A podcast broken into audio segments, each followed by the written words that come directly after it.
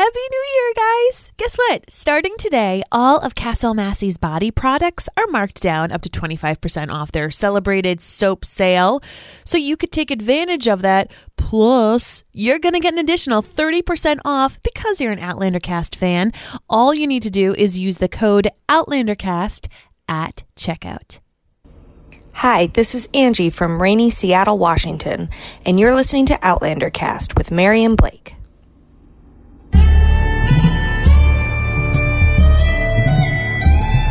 All the way from Providence, Rhode Island, welcome to Outlander Cast. It's a podcast dedicated to the show Outlander on Starz. What just happened to my mouth?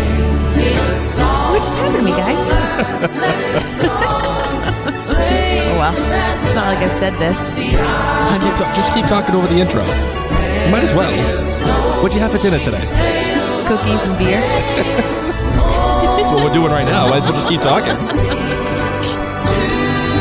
Hey, it's new year, new rules. Screw it. You know, Nothing sacred. Not even Rhea. it's still in the days of Christmas.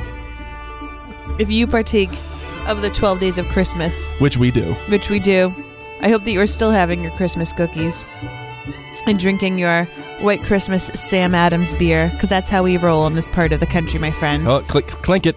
There it is. Slàinte mhath. We're drinking Sam Adams White Christmas beers. Eating, uh, I don't know, what was the cookies that you made? These are shortbread. These are shortbread cookies cookies. Tammy like- Lish Spencer would be very proud of with me. like little nonpareils, you know, that are in them. And uh, we're having a fun time. so, in case I don't know you, what's going on, guys? How's it going? My Wicked- name's Mary. Wicked classy start to I'm the really classy today. My name's Blake, and I was just going to say I'm so fracking happy that the holidays are over. Oh, to be honest, and it's not because I'm not being merry. It's not because I don't love cr- the Christmas season. I, I do. It's more because it's just so freaking busy. it is busy. Man, oh man, it's taken us taken us this long just to get the listener feedback for Wilmington. Whether we were hosting, whether we we were being hosted, whether we had to see family or our kids were just bananas, Or it all went out the window. I know. Like it's just the busiest time of the year for me. Truly, everyone needs their coffee. You know, everyone's got to get coffee. Everyone's got to get donuts. They all got to get gift cards. You know, we're out here working like crazy and parties and.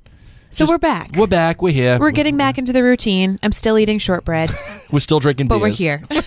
so, of course, this is, as Blake said, the listener feedback episode. But before we get into the show, if you are new, I promise you I'm not generally eating shortbread cookies or having white Christmas beer. Or we don't generally talk over the intro either. yeah, we're very we're We're actually kind of professional.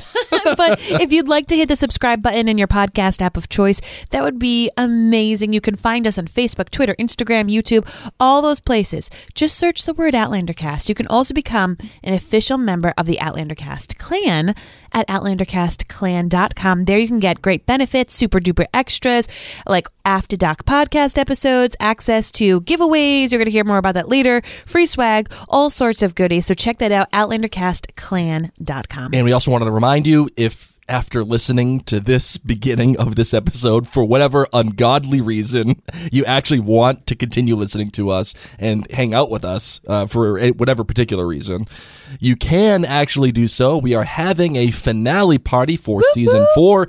It is happening right here in Little Rhodey in Newport, Rhode Island, the most colonial place that Rhode Island has to offer. And it's all happening on January 27th. You can get tickets to this event at OutlanderCastFinaleParty.com. Again, OutlanderCastFinaleParty.com to get your tickets to come hang out with a bunch of Outlander nerds. That's right. Eat some good food, drink some good beer, good local Newport beers, have some good local Newport whiskey My goodness. some live uh, live music and a screening of the finale and you get a chance to have a live podcast you, you can see it like a real studio audience for mary and i putting on the podcast for the finale much like how we did last year so if you want to get a taste of what it would be like you can actually go to our youtube channel and just look up the finale party uh, for last year and you'll get to see what it's like. So I'm really excited about it. Can't wait. Can't wait to have some uh, white Christmas beers with you. Well, it would be different by that point, but That's yes. true. So let's let's get into this episode. Let's do it.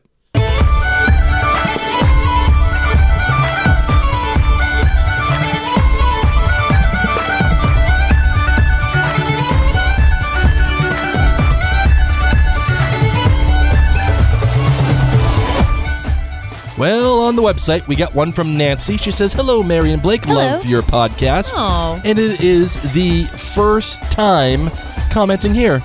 Welcome. Thank you very much. She says, My kilt rating is 4.8. I really enjoyed this episode until the very end when I realized that every Fraser has been raped at some point in this series. Wait, what? What is up with Diana? What the hell? My good is Murtagh and the Fergus reunion. It was such a throwback moment for me, and with so much reunions this season, I think Outlander should change the name to Reunions. Just putting the idea out there. The bad, however, is Bree and Roger post post coitus, and I mean it's like Ross and Rachel all Oh my over God. again. Nice reference. Wow, Nice reference. That is great. It's like Ross and Rachel all over again. It was Mm-hmm. just too much drama on it, on again, off again, and they seemed to behave as some stubborn teenagers. Don't get me wrong, I love me some drama, but it feels like they take one step forward and two steps back over and over and over again. Then again, I'm curious to see how this thing will turn out between them by the end of the season.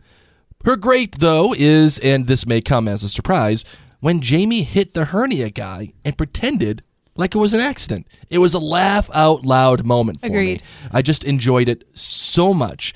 We don't really get much comedic scenes in Outlander, but I appreciate these little moments, like when Claire was talking to the coconut. Wait, was it a coconut? Yes, it was a coconut. Back in season three, everybody talked to Coco, and you know, hey, it is what it is, man. Love it. People, people talk to Coco. Julie wrote in and said, Blake and Mary, enjoy your podcast of the show, and I'm usually agreeing or disagreeing with your analysis non verbally as I listen on my morning walks. This time, though, I felt the need to address something to you and Blake in terms of your desire for Outlander to stop using rape as a plot point in driving a story forward. Mm-hmm. Mary was right. Women, both in the 18th century and still in the 21st century, do not have the same privilege as a white male in going about their business free of any harassment. And if Outlander uses rape as a plot point, it's because it happened and it continues to happen. We do not like it happening to us, so please don't say, oh, rape, that old nugget again, paraphrase. It demeans us and does not place value on what women experience around the world on a daily basis. Outlander has exposed the vulnerabilities of people, not in a position of power and the continuing trauma they have to live with. Um, and I'm totally on board with that. So choose your words carefully, Blake. They have impact. Thank you, thank you for uh, for saying that. And again, that, I think this was the reason why, when we were talking about this the last episode, Mary, I was saying I don't want to to quote Hamilton. I don't want to sound indelicate. Um, I did everything I could to not sound indelicate. I guess what I was getting at at the time was, yes, rape is a is a thing that is ever present in this world. Uh, it, it is undeniable. It's a fact. It's fact, not a not opinion. Okay. And what I'm saying here does not diminish that at all. What I guess I am saying is, even though it happens, the story doesn't dem- shouldn't necessarily demand to use rape as something to push the story forward for characters. As a, as a creator, I think you have an obligation to put your characters first. I think you have an obligation to put your character relationships first. And if you need to move plot forward, there are many, many ways to do that. And whether it's from Diana, who often uses it in her books, or it's the show, which has been using it often in the show, I think the creators have an obligation to to find other ways instead of resorting back to something that is has and is used in movies and in in television often. And it's and speaking on just a creative term alone, just on creativity alone, it's insensitive in my opinion. Um, and it is also not very creative. It's just not very creative. And I'm not, that doesn't demean that it happens. And I'm, I'm not diminishing the fact that it happens every day in the real world. But just because it happens in the real world doesn't necessarily mean that it has to happen in your show. It can happen. There's there's a great conversation to be had, but that doesn't mean it has to happen in the show. I think, you know, or as often as it does, with little to no meaning to some characters at some point. Like you said, like remember in season two when all of a sudden she was gonna get raped by the guy for no reason when Claire was, and it was like, okay, what are we doing here? Do you know what I mean? Yeah, if you're gonna let me talk. Sorry, I I, I apologize. I apologize. You're right. You're right. I've been having too much white Christmas. Yes, you have. um, I think that bringing up this point is good in a situation where it doesn't necessarily drive the point forward. I think that hammering this opinion on this particular episode is not a smart move. And so I think that that's what this writer was saying. Um, you know, I think you should pick and choose your battles of, of saying that, you know, there's too much rape in this show and that it doesn't always need to be used moving the plot forward. When um, this episode it was done very well in, Yes. in an awkward sense. In- It in- is moving the context. plot and it is moving the plot forward and you know we're going to see repercussions of this and we've seen repercussions of many of the assaults um, to these people. So i just think that maybe you picked a poor choice time to have this battle. Well, no, I mean, I think we've we've we've talked about this before, um, but okay, I'll, I'll go along to get along. I understand. I get it. On Facebook, Doris Schmitz Littman says, "I just remembered that the reason Stephen Bonnet can run around Wilmington is because he escaped in Charleston, not Wilmington." Excellent point, Doris. Excellent, excellent, excellent point. Just because he, he he's in he's in Wilmington doesn't mean that you know people are gonna recognize him. He's just some jabroni that happened to get caught in Charleston, right? That makes sense. Yeah. Marlo Jones wrote in, said, Listen to the podcast this afternoon. I practically spit my coffee out laughing. Mary was so funny talking about the lady bits and man bits, and I so agreed with your commentary. Mary, I did love that scene with Marsali too. As a mom, I've done some very hard stuff to protect my kids. I can relate. And the way you talked about yourself and your sexual assault broke my heart. But you are a survivor, a warrior woman. You and Blake make a great team. That's my Thanks, Wonder Marlo. Woman right there. My Amazon my Amazonian princess. Why, thank you. Carmen Lee says, okay, outlandish theory from a non book reader. Does anyone other than non book readers find it coincidence that Fergus works at the same printer that printed the obituary? Since I assume that they can't kill our main characters. Very smart point, Carmen. Maybe it is a future plot point of some kind. Why would it be a Wilmington publication if they are pretty far from Wilmington? I feel that it's some fake news. oh, good one. Uh, planted for some reason. And I know it's pretty outlandish, but just throwing it out there. Well, I have to play the outlandish theory. Marvin, what do you think of Carmen's uh, outlandish theory? I think it's very interesting. That like interesting or like ooh interesting? Very interesting. Chuck, what do you think? Mock me. Please hang up and try again. Bonnie Prince Chuck. Rebecca and Sarah on Facebook said, I have missed Fergus as well. Mary, need more Fergus. And Blake, I agree with you. I don't believe Bree and Roger have done everything they can to be together, to show they love each other no matter what. That fight really isn't believable, and the timeline of everything really didn't show well on screen. It's weird because it really didn't hit me that Roger leaving was such a big deal until people started mentioning it. I'm not fully pointing my finger at him because Bree said some hurtful things to him. What was he supposed to do? It was just a sad situation all around, and I wish it didn't happen because I feel like it didn't have to happen. At least not that way. And I liked what Mary said about the rape scene. She said, Thank you, Mary, for sharing your experience with us. How honest. Thank you. And I agree with you, Blake, that the people, um, the person who is straightening up the boots, that was crazy. Who was that? I thought it was funny listening to you talk about the sex scene. Plop. Sounds amazing. Um, you know, going back to that episode, there was this moment when I looked at the pants and it looked like Roger's pants. And I'm not saying it was Roger who fixed the I think it was one of like the people sitting at the table. It's possible. It's certainly possible. But I don't know how you can escape those big bird pants, you know? No, that's like sailor pants. I know. So I think that that's why it was his peeps. I know, I know. Uh, Donna Antaramian says, Mary, you had me at hairy nipple. You're welcome. Anna Spain says, Mary, I'm listening to the podcast and currently at the part about Rick Rankin and his body and how it is expected of women to be naked all but the bushes. Seriously. But men don't have to be as naked, or when they do, it's a huge freaking deal. For example, Chris Pine and Outlaw King.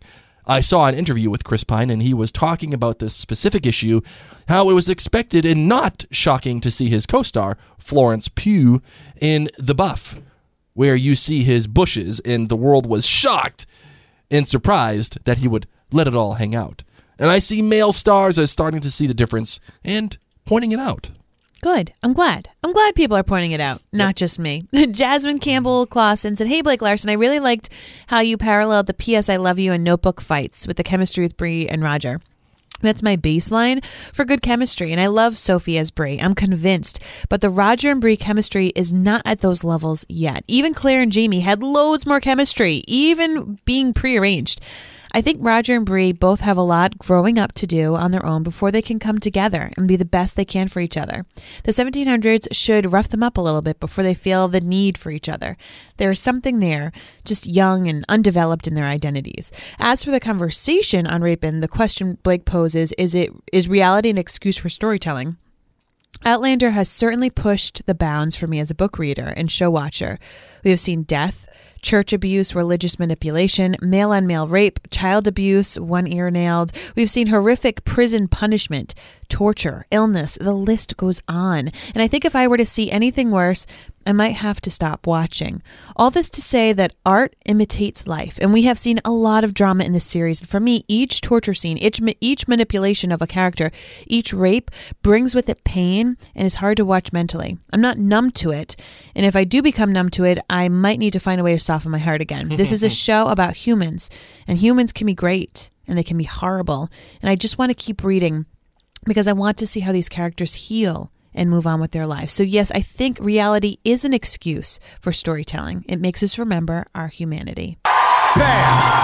Just like that. A winner! If there was ever an argument for me to be convinced by, uh, I think that this would probably be the right argument.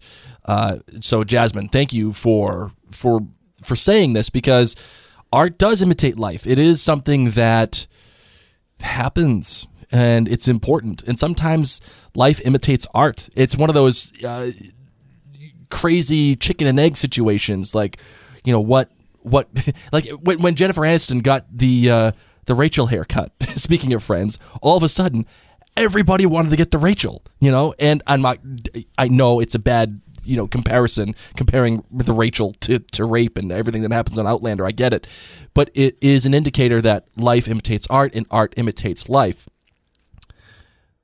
I would just say that I think Outlander has done a great job, especially in the previous episode in, in Wilmington.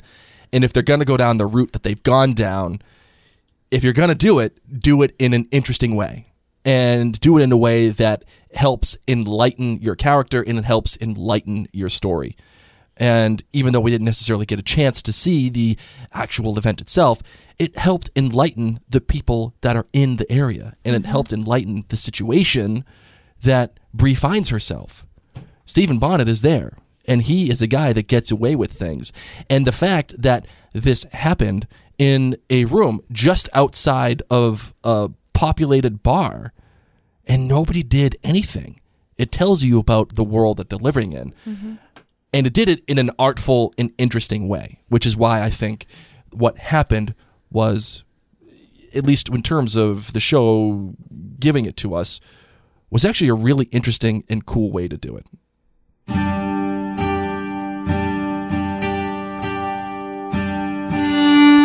Take a quick break because we want to remind you that while Caswell Massey is a fragrance forward brand, perhaps one of their best lines is actually entirely fragrance free. Their line of Dr. Hunter's original remedies is a line of super healthy apothecary products. So, similar to Castile soap, everything else in Hunter's apothecary line is actually free of artificial fragrance. Because these products are not consumed by trying to get the prettiest smell, the focus can be and is in fact entirely is on only using the best ingredients. In this line, Caswell Massey offers a light, natural but super duper thorough body cleanser, a hair wash that cleans deeply without ever over drying, hand and foot creams that use natural essential oils to condition and to soothe the skin, as well as lip and cuticle preparations made from only the best ingredients. Oh, lip lip products, Listen, huh? This time of year, if your lips are being chapped, that's what I'm talking about. Well, this line is one of Caswell Massey's proudest creations, and they use it as an inspiration for each of their other products. But with this line, they've perfected it practically. I mean, literally, it's like it's just what it is what you get? It's perfect. then starting today, all of Caswell Massey's body products, Dr. Hunter is included, are marked down up to 25% off for their celebrated soap sale. So you could take advantage of that. Plus, because you're an Outlander cast listener, you get an additional, that's right, additional, in addition to the 25, you're getting an additional 30% off. All you need to do is use the code OutlanderCast at checkout. So we get some comments from the Outlandercast clan at outlandercastclan.com. You ready for this? Fantastic. Martha says, I don't know if I've ever both laughed hysterically and then cried listening to your podcast, but today I did. Mary, thank you for sharing something so personal and painful with all of us. I also want to thank you for making a point about telling these stories. Sometimes it feels like it is just thrown in there for drama and plot, but not this time. Like Jamie, this will change Brianna forever, and it's an important story to tell. I've got members of my immediate family who have been sexually assaulted, and it's shocking and sad to see how common it really is. And I thought the show handled it well. And what the show is not handling well, though, is how it's portraying Roger's character. And now I love Roger, and I'm sad that the non book readers are getting this impression of him. Agreed. Marvin, you are the local Roger Roger Leva. you're the Roger lover. You are you are absolutely 100% on this Roger train. Sign me up. I mean, you are on the Roger train with the, with the first class ticket. You you got like like the, the cafe club, you know, and then and then you go into the one with the bunk beds and you sleep in the bunk oh, beds. yes. Just And- like White Christmas. yes, just Yep. like White Christmas. You, you're you're in there with Bing Crosby, Danny Kaye, and Roger. Snow, snow, snow. yep, that's me.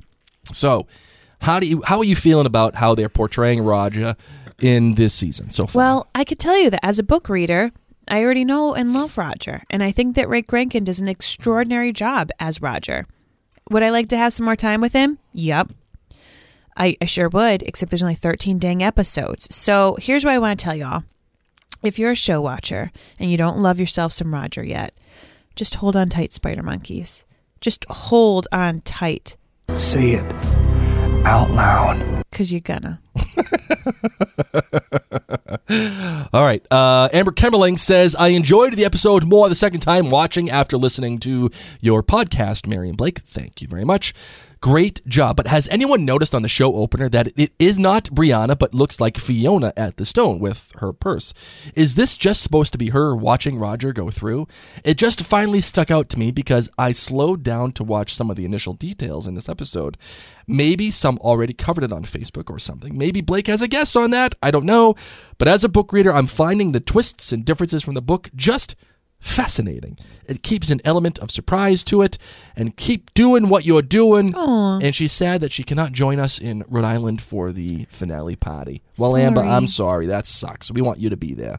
But yes, that is something that we actually have talked about. We have talked that it, it looked to be Fiona at the stone who was touching it, uh, given the length of the hair in the modern clothing style and seeing that it could not be Brianna because when Brianna touched the stone, she, her, her hair was up. And not only that, the color of the hair was quite dark. Agreed. So it wasn't going to be Claire because she's already been through the stone. She ain't ever going back. And so it's got to be Fiona, right? It's got to be Fiona. Yeah. Yeah, it has to be. It's it's what she was wearing Yeah, during and- that scene saying and- goodbye to Roger. Right, and I think Roger goes through, and what they probably did not, what what what, what they probably cut out of the episode was Fiona and her reaction, Mm-hmm. And going to touch the stone to maybe see if she could go too. I mean, who knows? It could be anything, or maybe it was just like, holy crap, that really happened. That was it's like doubting Thomas. He has to Let touch the touch ribs, it. you know. Exactly. Uh, that that that's probably probably what happened. Angela Hickey wrote in and said, Thank you, Mary, for what you said about the rape. I feel the same way. It is truth and has a purpose. Also, I am bothered by some of their choices with Roger. I think they made some missteps there, especially without all of the positive relationship and connection they have had cut for time. Totally agree, Angela.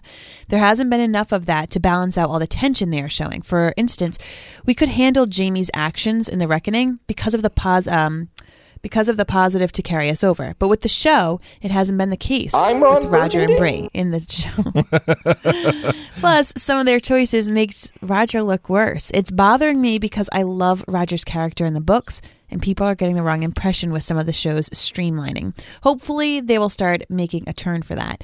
They have also made certain things too obvious, in my opinion. That being said, I liked a lot about this episode. Loved the reunion, hand fasting, and sex with Roger and Bree. Also loved Jamie's face when Tryon said, Washington's day will come. LOL. I always loved those moments in the book and show. The rape was well executed, but I felt kind of bad Sophie went through all she did to film it and it was cut. 4.7 kilts, I think, for me on this one. Mary, I just wanted to say thank you for for giving me a moment to to gather myself and overcome the excitement I had of a George Washington moment and allowing me the time to actually hit the button. I, I just wanted to say that. Thank you very You're much. welcome. Patricia Baron Tardio says, Thank you, Mary and Blake, for just another yet enjoyable podcast. Getting the rape out of the way first, I truly appreciate the way that it was presented to us. And as horrible as the actual rape is, I found it even more unbearable to hear Bree's pleas for help and to mm-hmm. just see the young and old men and women just sitting there. That to me was the supreme tragedy and was very painful to watch. Yes, the straightening of the boots, oh my god, and the knife in the opened wound. And I'm with you, Mary. Sophie nailed the expression on her face and demeanor following the rape. I know too. I mean, I too know. And it was dead on.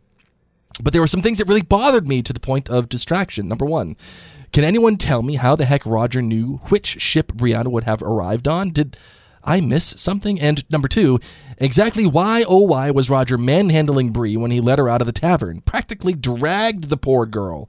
And yes, we've seen his abrupt outbursts and rash behavior in the past episodes, but we've never seen him treat her physically in such a manner. Perhaps as Blake suggested, it was written this way in order to cause conflict in the future with Jamie. I don't know, but I did not like it one bit. And I'll end it here because you guys already touched on some of the great things about this episode. Hugs to you both, and I hope you are feeling better, Mary. Mary, are you feeling better? Yes. Yes, good. That that little less stuffiness. Yes, a little less. Uh, you know, uh, I, I, maybe, maybe I don't know, but maybe Roger did some research and figured out, you know, shipping routes um, during the time.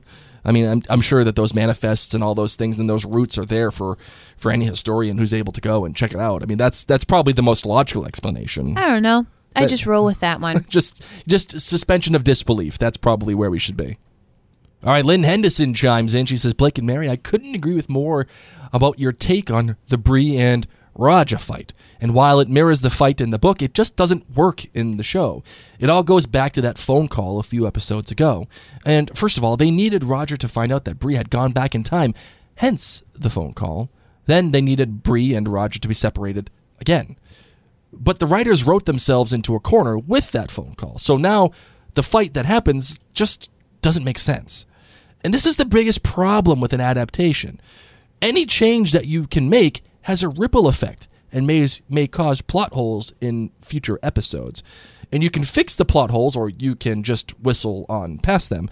But even the fight itself seems out of character to me, at least in Roger's case. Roger seems like a level headed, rational guy, yet in both this fight and the fight at the Celtic Festival, he just loses his head completely. Yep. Blake, as a show watcher, I would like to get your take on this. Am I just not able to separate the book characterization from Roger on this show? What do you think? Is Roger losing his cool with Bree out of character, or is it fitting within the show's depiction of the character? Well, I'm going to put a pause on her comment, and I, I will answer that question because she's asking me directly. Okay. Uh, Lynn, I would say first, you're probably having a hard time separating characterization of Roger from book Roger to show to show Roger. And that's not anything bad. It it is what it is. You you have already had experience with this character. You already know and love this character. It actually reminds me of Mary and I just went to Hamilton. Uh, we went to go to, to check it out because you know we just love Hamilton. Here comes the general Washington. And I have listened to the Hamilton soundtrack uh, incessantly. It, it, it, it's uh, we we've been joking. My thoughts in my brain have been replaced with Hamilton lyrics, and I know every single breath. I know every single intonation. I know uh, uh, I know the cadence. I know everything from that CD because it has because it hasn't left my car uh, for for months, and all I do is just listen to it. So we went into Hamilton, And I, I'm like, I know all this music. I know everything about it. And all of a sudden, there's a different dude singing it. And there's different things happening. They have different voices. There, it's different singing styles. And while I was, my doors were blown off by the performance, it was different. I had an expectation. And when they made other choices that were on the CD, I was like, oh, that's not as good. I don't like that. But it's not. It's it's not. It's not that it's not as good. It's just it's just different. It's different. So just like you said, you get used to reading the book, you expect one thing, they tweak it and you're like, "What is this? Is this not good or is it just that it's different?" And I'm so used to what I know and love. Right. And as far as Roger and how he has been portrayed within the show, has he been known to just be a little stupid when it comes to Bree? Yeah, I mean, they've already made that leap when it came to the Celtic Festival. So for him to make that leap later on, that's representative of the character in the show for Roger. It may not be like that in the book, but at least in the show, it is. What does not make sense is how the argument happened. It's not. I don't think it's unreasonable. I think. Well, personally, I would have never left my wife. I would have never left Mary. I. I- I would stay there no matter what because we just got married, bro. You just got done saying this is forever. This is forever. Well, and it's not like it's Boston and you're just like, I'm going to take a step out and I'm going to go cool off. Like, it's not like he's in Bree's apartment Mm-hmm. Right. and he's like, I'm going to go down to the Packy. Right. Grab a couple of white Christmases. That's it. I'm going to take a little stroll around Cambridge. get some Boston cream pie. get a Boston cream pie in me and then come back. No, she's not like safely snuggled with Gayle and Carrot. Right. Okay? Spoiler That's alert. not what's happening. she's in some rando place. right. Re- like And some rando time. Who le- who leaves that building with the fire unattended this entire time? No idea. I was ready for someone to bust in on them and be like, "Oh, Oh, hey. like like like Angus, you know, when he's like checking on on Claire, like I did Angus and Rupert. Like I was just picturing that. Um, yeah, no, this is a different time and place. So No, not Boston. I I guess what I'm getting at is y- people are right. I mean, the argument just doesn't make sense on a on a character level. I think Roger has shown himself within the show to act a little uh, rashly, but that doesn't mean the argument that they have makes sense within the context. It, it literally all he had to do was say, "I tried calling you," and that's how they fix that plot hole. yep. That's how they fix it. And it, it and that to me is lazy writing. That's just lazy writing. And so that's that. And then she continues, another thought that I had was in regards to the play. I'm not really sure how I feel about this, but I really liked the George Washington of it all. Here comes the George Washington. And I was tote singing Here Comes the General in my head the whole time. in addition to Claire completely fangirling out, I really loved the exchange between Washington and Jamie. A war indeed. And while the cameo and the play itself I can enjoy, to introduce the danger uh, to Murtagh and the regulators seemed a little contrived to me. The surgery, while from the books, was changed dramatically to fit the scenario, and it just doesn't feel natural. Don't get me wrong, I love seeing Claire take charge and showing the 18th century who's boss, but this seems like a waste of time, and we have precious little of that. Truly. And it's not that I'm worried about how the rest of the season will play, but I guess I'm just really impatient for Jamie to meet his daughter. Man, I do man, do I hope that they get to that part quickly next week. And I'm not sure if how much more waiting I can really take. And I'm really missing the extended family. Young Ian, Fergus, Marsali, and wee Germain. Who the hell is Germain? Wait, hold. Stop it, Blake. The baby, the bairn. Oh, oh, oh! Wait, the kid's so new. I don't know his name yet. I don't know. I don't know Jer- Germain. Who the Germain? Get out of here! Stop it. Stop You're- that. You're gonna love Germain. I, I, I barely even remember the kid being born. You didn't see the baby be born. We just showed up. Marsali's making her cheese platter. There you go. Yeah, she's got her charcuterie board. she, you know, she just missed the deli so much. She missed deli meats so much. Oh my God, she was all about it. She was like, Fergus.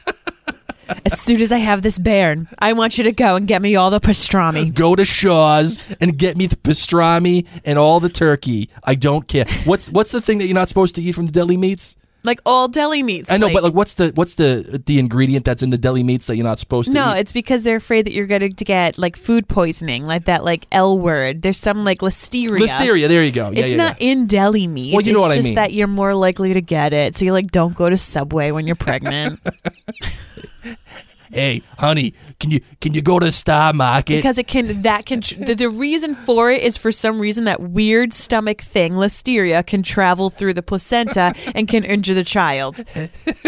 head head down the Commonwealth Ave and go to the Star Market. Go get me some pastrami, I need some pastrami and bologna, like right now. thinly sliced.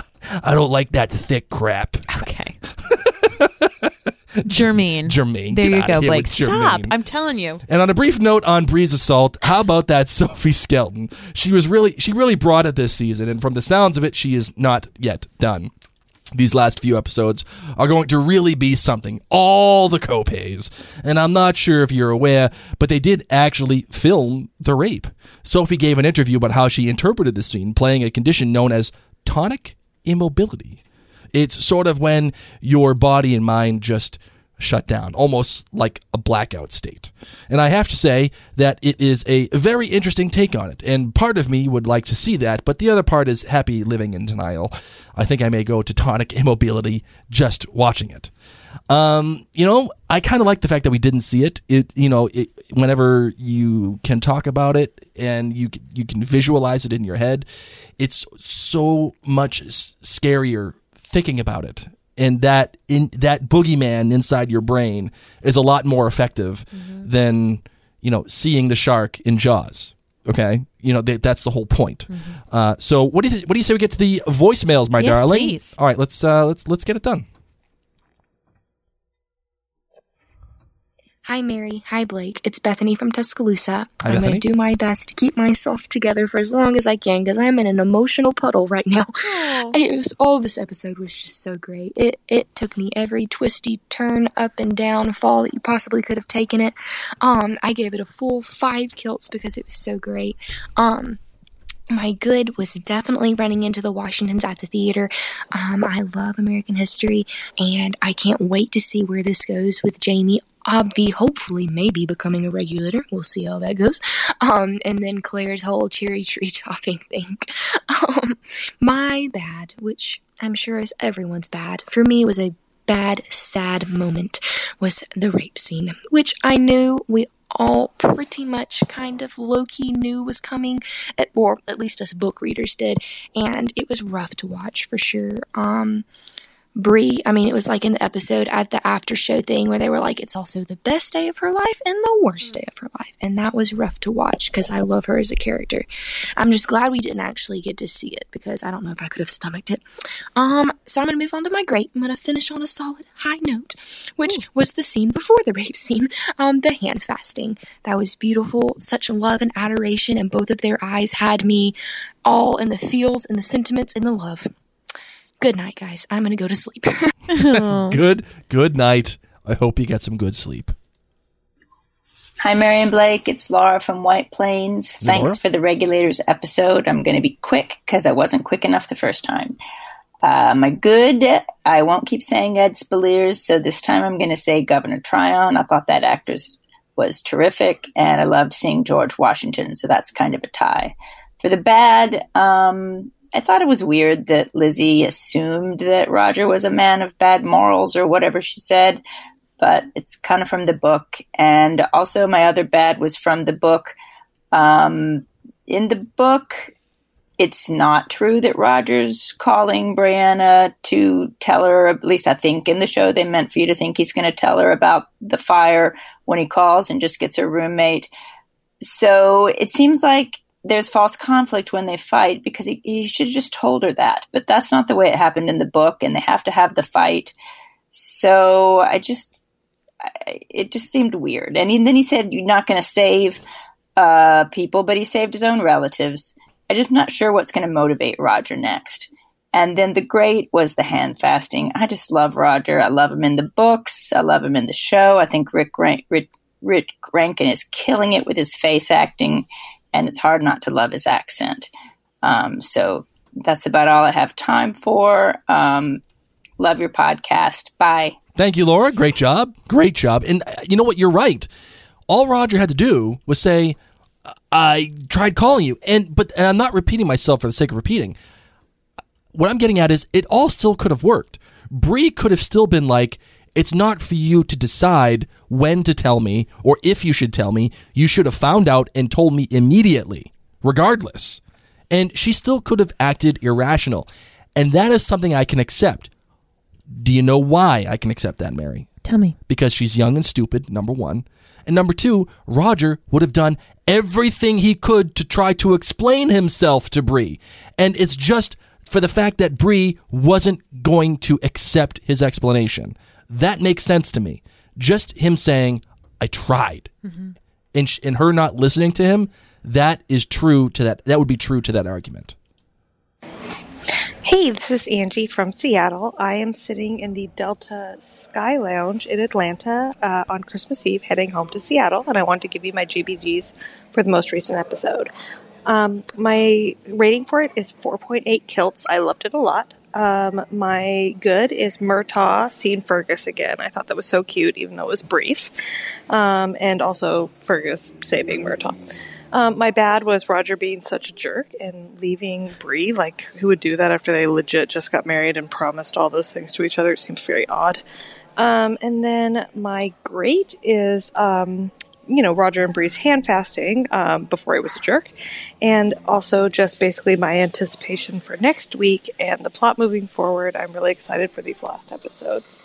Um, so that's my GBGs for this week. I hope you have a great Christmas.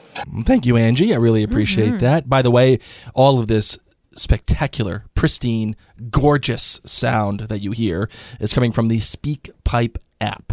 So if you go to outlandercast.com, just click on the button that says engage.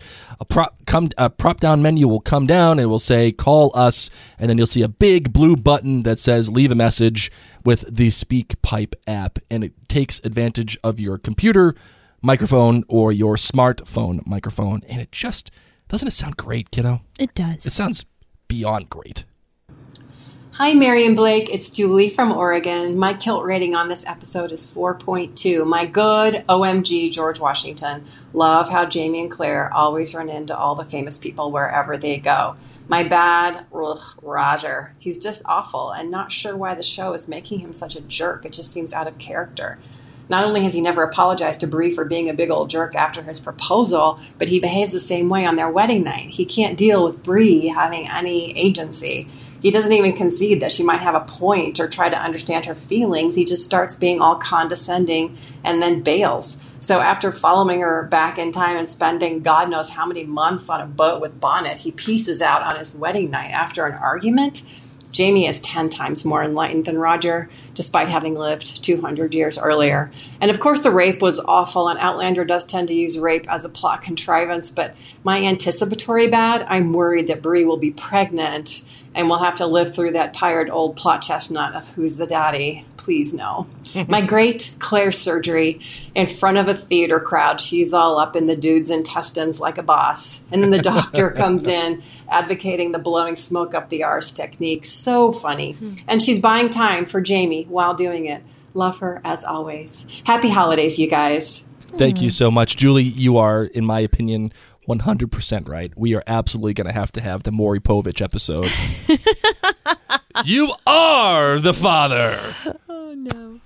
Mary and Blake, this is Elizabeth, and I'm so excited to finally be calling in for the first time after three years of listening. Oh my God, yay. It's super special because I found you guys while I lived in hashtag Wilmington, North Carolina. Oh, hey, girl. I'm stuck with you because you're so smart and positive, and I swear Mary is my soulmate. I get all of her random references. Whoa, whoa, We time out. Similar read and take on the series, both mm-hmm. book and TV, which is why I'm hoping she loved this episode like I did. It was my favorite this season so far, and I'll tell you why. My good, all the supporting cast from Murtagh and Fergus reuniting to General Washington, mm-hmm. Marsali's relatable new mommy tears, I became one this year, and that incredibly well done Stephen Bonnet scene at the end, supporting acting cast on fire. My bad is really just in quotation marks, and Tony, Matt, and Meryl already addressed it in the after show.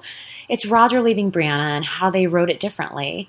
I hate that they smudged his character because in the book he promises to find her, but I really believe it's with good reason. It's going to make show watchers more sympathetic with Bree and eventually Jamie in these upcoming episodes.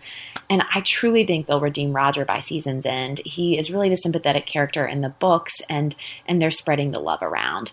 But my great was the incredible love scene in the barn. It's one of my favorite and the steamiest that Diana has ever written. They did it such justice using direct lines from the book, acted so well by Sophie and Rick. The callback to Jamie and Claire's wedding. You're the most beautiful woman I've ever seen. I will watch this again and again. Mm-hmm. Oh yes, I would agree. And Elizabeth, I just want to let you know I appreciate you. I, I appreciate you. I get it. Mary is amazing. Oh my God, Elizabeth. But- I'm like so excited. Can we connect on Facebook? Are we already connected on Facebook? Message Did me, we just become best friends? I think we just did. Yep.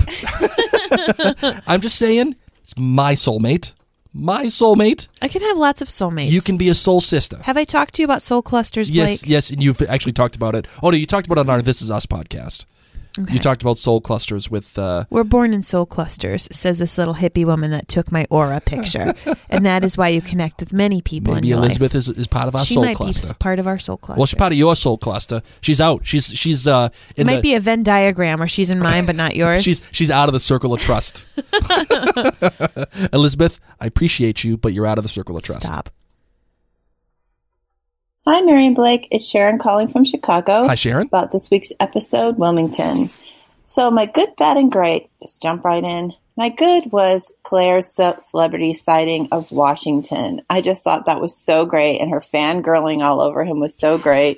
And the little inside sort of blurt out that she did about the cherry tree thing. It's just so great. And it's nice to have a little levity in this episode as well. My bad. Um, the continual friction between Roger and Bree is so hard. It's so hard for me to like them and to ship them, as a matter of fact. Um, right when I think, okay, their love is great, it's all fine, they get together and then they have these knockdown, drag out fights where they say awful things about each other and you just wonder why they're even together. They're like a match made in hell.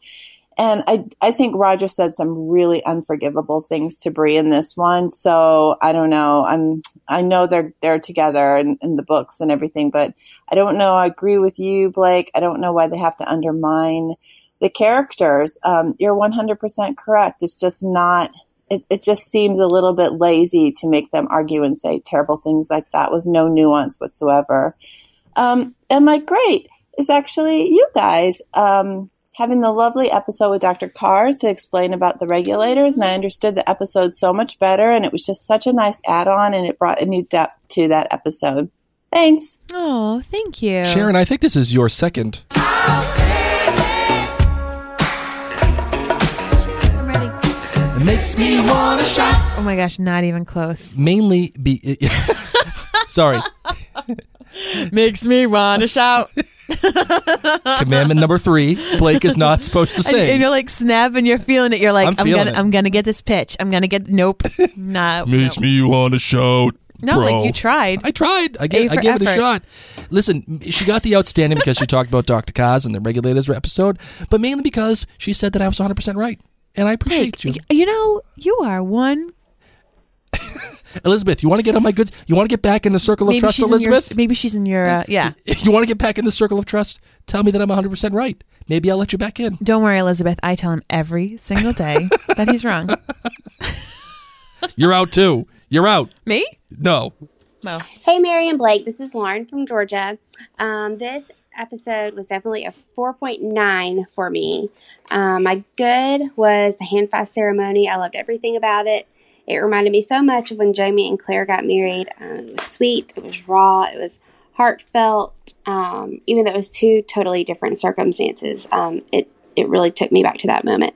My bad was the rape. I know I'm only a show watcher. I don't read the book, so I know it had to happen, but I just wish it could have been different. Maybe like it almost happened, and then Roger walked in and saved the day, or Jamie walked in and saved the day, and because now I know Bree will just be changed forever, and that just in a way breaks my heart. Um, and my great was, and this is for you, Blake. Yes. I love the plug-in of, of George Washington. Um, I'm a big. Um, I just love history and I love American history. And I, so just seeing him, I, I had that feeling like Claire had, like, oh my God, that's that's George Washington. Um, and I loved hearing her explain who he was to Jamie and how important that he was going to be to um, this country. So that is it for me, and I'm so excited for next week. Uh, thank you guys so much. Bye bye. Lauren dropping her own George Washington Hamilton drop. All the outstanding. Hold on, here we go. Makes me wanna shout. Closer. Better, right? Better. See, that was better. Lauren. Lauren's in the circle of trust too. Thank you, Lauren. Appreciate that. Hi, my name is Maureen Edwards from Edmonds, Washington. Hey, Hi, Maureen. I'm a first time caller, but a long time listener to Outlander Cast and a This Is Us 2 super nerd. Yes. Yes. I give this episode five kilts. For me, this was the best episode of the season. My good. Firstly, plus Baby Germain. All the lovey feels. Fergus and Murtagh reunited. Yes. When Fergus said, My lord sent me, Murtagh was like, Oh, this is no doubt definitely Fergus. Yep. the George Washington celebrity sighting. Loved it. I love how every time Claire acts like a dork, Jamie is attracted like a moth to the flame. My bad. These are pretty silly, so that's why it's still a five kilter for me. Ian is missing again. Hashtag bye Ian. Bye, Ian. Seriously. Why did Roger say Fiona didn't think he should tell Bree about the fire? And why didn't he say he tried to call Bree? I trust the show will smooth this out later, though. My great. For a minute there, it looked like Roger forgot he wanted to be engaged to Bree before he put his wand in her chamber of secrets. Bree had to remind him, and looks he looks so Snaps. bummed out. I laughed. You're a wizard, Bree Harry. tells him that she'll marry him, and he's the happiest man all over again. I just loved that whole exchange. The hand fasting and rumpy pumpy were beautiful, but side note, was that an air mattress? We should have known Roger was a hairy beast the moment they dressed him in those hobbit pants. Just saying. Blake, you brought up the notebook and P.S. I love you, but the explosions between Roger and Bree reminded me of Jamie and Claire's first big fight in episode 109, The Reckoning. They were fighting dirty, and by the end, you could see they both regretted their words. Mm-hmm. But a couple of Mackenzie Frasers admitting it straight away? Nah. Anyway, I loved it. Next great. The way the rape with Bonnet was handled. If this was their first time rape was depicted on Outlander, I would say they were not doing the victim justice and just trying to gloss over it. However, I don't think anyone can say the show has not already thoroughly covered the horrors of rape. I feel this was the right choice from a directorial mm-hmm. standpoint, and the viewers did not need to see the act this time. Cutting to the men willfully ignoring Bree's screams and the wide open door, it all added to the helplessness of Brianna's situation. As a viewer, I was appropriately horrified and furious. Afterward, when Bonnet stops Bree to remind her to take her mother's ring in payment, oh man, that was BJR level villainy. Mm-hmm. That's it for me. Thank you guys. Maureen with a Hall of Fame, Hall of Fame pun. Hall of Fame pun. Which one? Put his wand in her chamber of secrets. that was fracking awesome. We love you, Maureen. Oh. So say we all. Oh, that was great. Good stuff. Hi, Mary and Blake. This is Courtney from Bellingham, Washington. Hey, Courtney. Um, I just wanted to say hello and just defend um, Roger a little bit because I love Roger um, in the books and on the show. One of the things that I wanted to say is that when he leaves, um, most people, when they're in an argument, they need some time to cool off. And that's something that I have come to realize in my marriage um, of 16 years. When my husband and I get in an argument, he usually leaves for, you know, five ten minutes and comes back and feels a little bit better. So we can, you know, discuss things calmly. I kind of looked at their relationship in that same way. And, um, you know, one of the reasons I love Bree and Roger is because they're a real couple. Um, nothing is perfect. You know, Jamie and Claire aren't really always perfect, but I love that um, Bree and Roger are more of a real couple. So um, I just wanted to give my two cents on that. Um, keep up the awesome work. Thanks, Courtney. I appreciate the realism. Trust me, Mary has to often Oh, take I a walk- walk away I'm from the me. walker in she, the family. She she she goes and sees Dolphin Tale. Oh, that was bad. I had to take such a long walk that I was like, I'm going to go to a movie. And then I went to Dolphin Tale by myself, guys. And Oh. some punk teenagers came in halfway through. They didn't pay for their ticket. They just came in. And you want to know what they were doing? They were talking. So I called the movie theater from my seat and I said, Some punk teenagers just came into theater number seven while I'm watching Dolphin Tale by myself I'm a 30 year old woman. watching a f- you know 4:30 on a Saturday showing of Dolphin Tale. with a bunch of toddlers. No, nobody else was in the theater but uh-huh. me. It was Oh. just me oh, man. cooling off from my fight with Blake. Oh, so so you're the eleven dollars that that movie made. Yes. and then they came and they kicked those teenage punks out and I enjoyed watching Winter swim again. well done, Winter. Well done. Oh, But yes, I'm the walker. oh man. Blake's like, let's keep talking. And I'm like, I nope, nope. I need some winter. I need some dolphin tail. oh, all right. We got the last one here. So You will ready? know way too much about me. Oh, here we go. You're such a Gryffindor. What? What do you mean? These people came in here. They didn't pay their money. So I need. if they had been quiet, I would have let it slide. You Yeah. know, I was already Okay. in a bad mood. Yes. It was like the climax of the story. You, you're starting to get worried. The, the, the dolphin Winter- swims. He's gonna drown. Okay. You've obviously never seen Dolphin Tale one or two. I didn't even know they made a second one. and have you visited him in Clearwater, Florida? Why would I ever visit Winter? because that's what I'm doing in May. I'm visiting that dang dolphin when I go to Clearwater. You better believe it. It's on my to-do list. Winter, you and I have been through some hard times together. Can't believe you've never visited him. It's thanks to him that people have like prosthetic, uh-huh. movable body parts. Oh, because Morgan Freeman figured it out.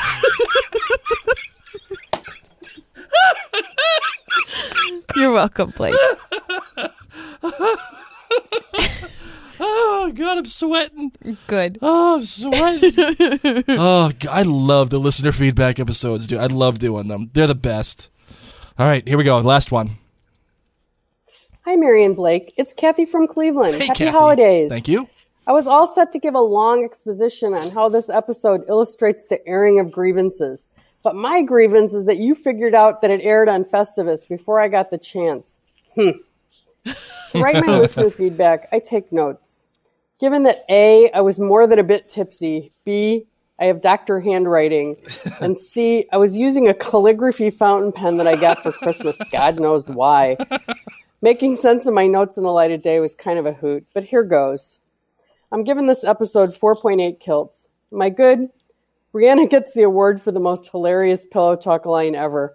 Well, you didn't say anything. You just lay there like somebody hit you over the head. I was dying. My bad. The level of medical melodrama in this episode was really over the top. I sometimes wonder whether they have medical consultants who are of dubious competence or they have good ones and just completely ignore them. Jesus H. Roosevelt Christ, do they really expect us to believe that someone absolutely must have surgery in public because they will die of a frackin' hernia and the time it would take to move them to someplace private? I don't buy it. My great, it took me a long time to warm to Roger and Bree in the books, but now I'm completely on board with them as a couple, even though I seriously want to smack them both repeatedly. Happy New Year and see you next week. Thank you very much, Kathy. Thank you. That abs- actually finally does it for the listener feedback for this episode. Marvin, Yes, darling. you want to talk more about Winter the Dolphin? Nope. Oh man, that was good. That was good stuff. Morgan Freeman came in and saved the day. That's how it works. You did. You're welcome. All right, you ready to close this bad boy out? yes. All right, let's do it. Oh, I messed it up. Hold yes, you did. Look at you. Listener feedback, whole new level.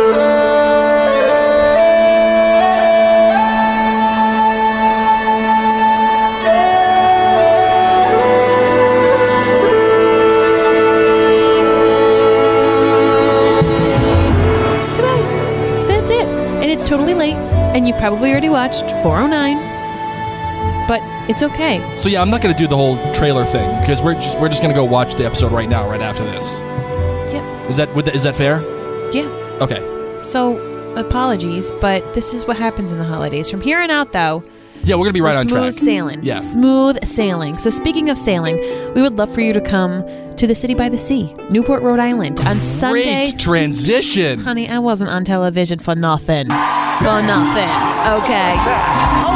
I may be enjoying some Dolphin Tale, but I can transition like it's my job. So we would love for you to come to the City by the Sea, Newport, Rhode Island, Sunday, January 27th. And you might be like, "That's weird. That's kind of crazy. Like it's New England. It's the winter." Exactly. You know what happens in the winter? Seasonal depression. You Yes. need to get out. You need to get some vitamin D. You gotta. If you don't have a scarf, my mom will knit you one. Okay, come on over, and you can watch the finale with so many other Outlander nerds that you've been able to talk with in the Outlander cast clan, that you've been able to hear their voices here on the voicemail feedback right here. If you're worried that you're like, I don't know anybody, you know us. Okay? I'm a podcast listener myself, guys. You guys are all my friends. You are all in my soul cluster. So I want you to come. If you've been thinking about it, please. Except you, Elizabeth. Join us. Elizabeth's out of the Oh, circle of trust. Elizabeth's not in your Venn diagram part, as I said. Some of you might be in the Venn diagram.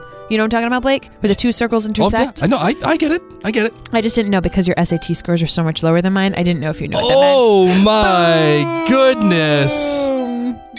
That's what you get. Shame. That's what you get for busting on my winter. Oh my Don't goodness. mess with the dolphin. so, my friends, we would love for you to come. It really would be amazing, and it is going to be amazing. And if you're too far, if you just can't, if you just had a baby and you're like, girl, you don't want me there. I'm chilling. I'm, I'm just doing my thing. I'm, I, I got you. Wait, what?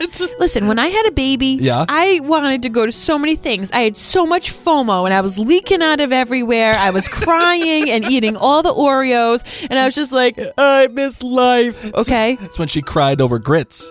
Oh, well, no, that was when I was pregnant. Oh yeah, yeah. It was right. Oreos. It was Oreos. yeah. so Just know we got you, Boost. We got you, Boost. We really want to thank all of our patrons because they help make this show possible. You can become a patron at OutlanderCastClan.com for as little as $2 a month. You get extras, you get giveaways, you get amazing things. Thank you to Angie, Carolyn, Selin. I'm going to do it right. That a girl. I got you. I got you, girl. Cheryl, Diane, Heather, Jennifer, Lauren, Linda, Marilyn, Mary, Michelle, Patricia. Don't do that one. I know how to say it in real life. Hold on. Hold on. No, no, no. What, what is happening right now? Name I never know how to say. Patricia? No. Siobhan. I never know how to say Siobhan. that was hard. Do you remember that time I, Mary tried to pronounce TBH and how her brain stopped? Siobhan, this is Siobhan's first time being at the associate producer level, and she's like, she's like, everyone knows how to say my name except this this broad, Mary, Mary came, Larson. Mary came to a grinding halt over Siobhan. Siobhan, Siobhan needs like some extra love. Siobhan, we're gonna send you some extra love, okay? Summer. Those are all of our associate producers, our oh. co-producers. None of you better have our names for me. Here we go: Barbara, Carolyn, Christina, Dana, Dieta, Janet, Jenny, Keelan, Kirsty, Lisa, Liz, Marianne, Meredith, Raynal, Rita, Sharon, Sue, Tara, Tina, and Tracy, and our executive producers: Ann, Bobby, Jen, Katie, Martha, Peg, and Sarah. Siobhan, I'm giving you extra props. Guys, you want to know what the problem is? I laughed so My hard. name's Mary. I pulled I pulled the cord out of my headphone. My name's Mary, and so it's just like so uh-huh. basic, and I never got to learn. Marvin, the music's speak. ending. What else do I need to do? I don't know. Should I just play the music again? Do we need to do anything else? No, I think we're good. Did you you, you, thanked everybody? Is there a giveaway in this episode? No, we already we already did the giveaways. Oh, Yeah, we already did the giveaways. then I messed that up because in the beginning of this episode, I said you're going to learn about some giveaways. We Oh, lied. Well, whatever. You'll actually learn about it in the next episode because we're recording one like right away. All right. Bye, guys. Sorry for the listener feedback episode. My name's Mary. I'm Winter. Winter the dolphin. gonna go to gonna go to the Star Market and get myself Oh my gosh. get myself some, some deli meats. And then you've been listening to Outlander Cast. Gotta get myself some listeria.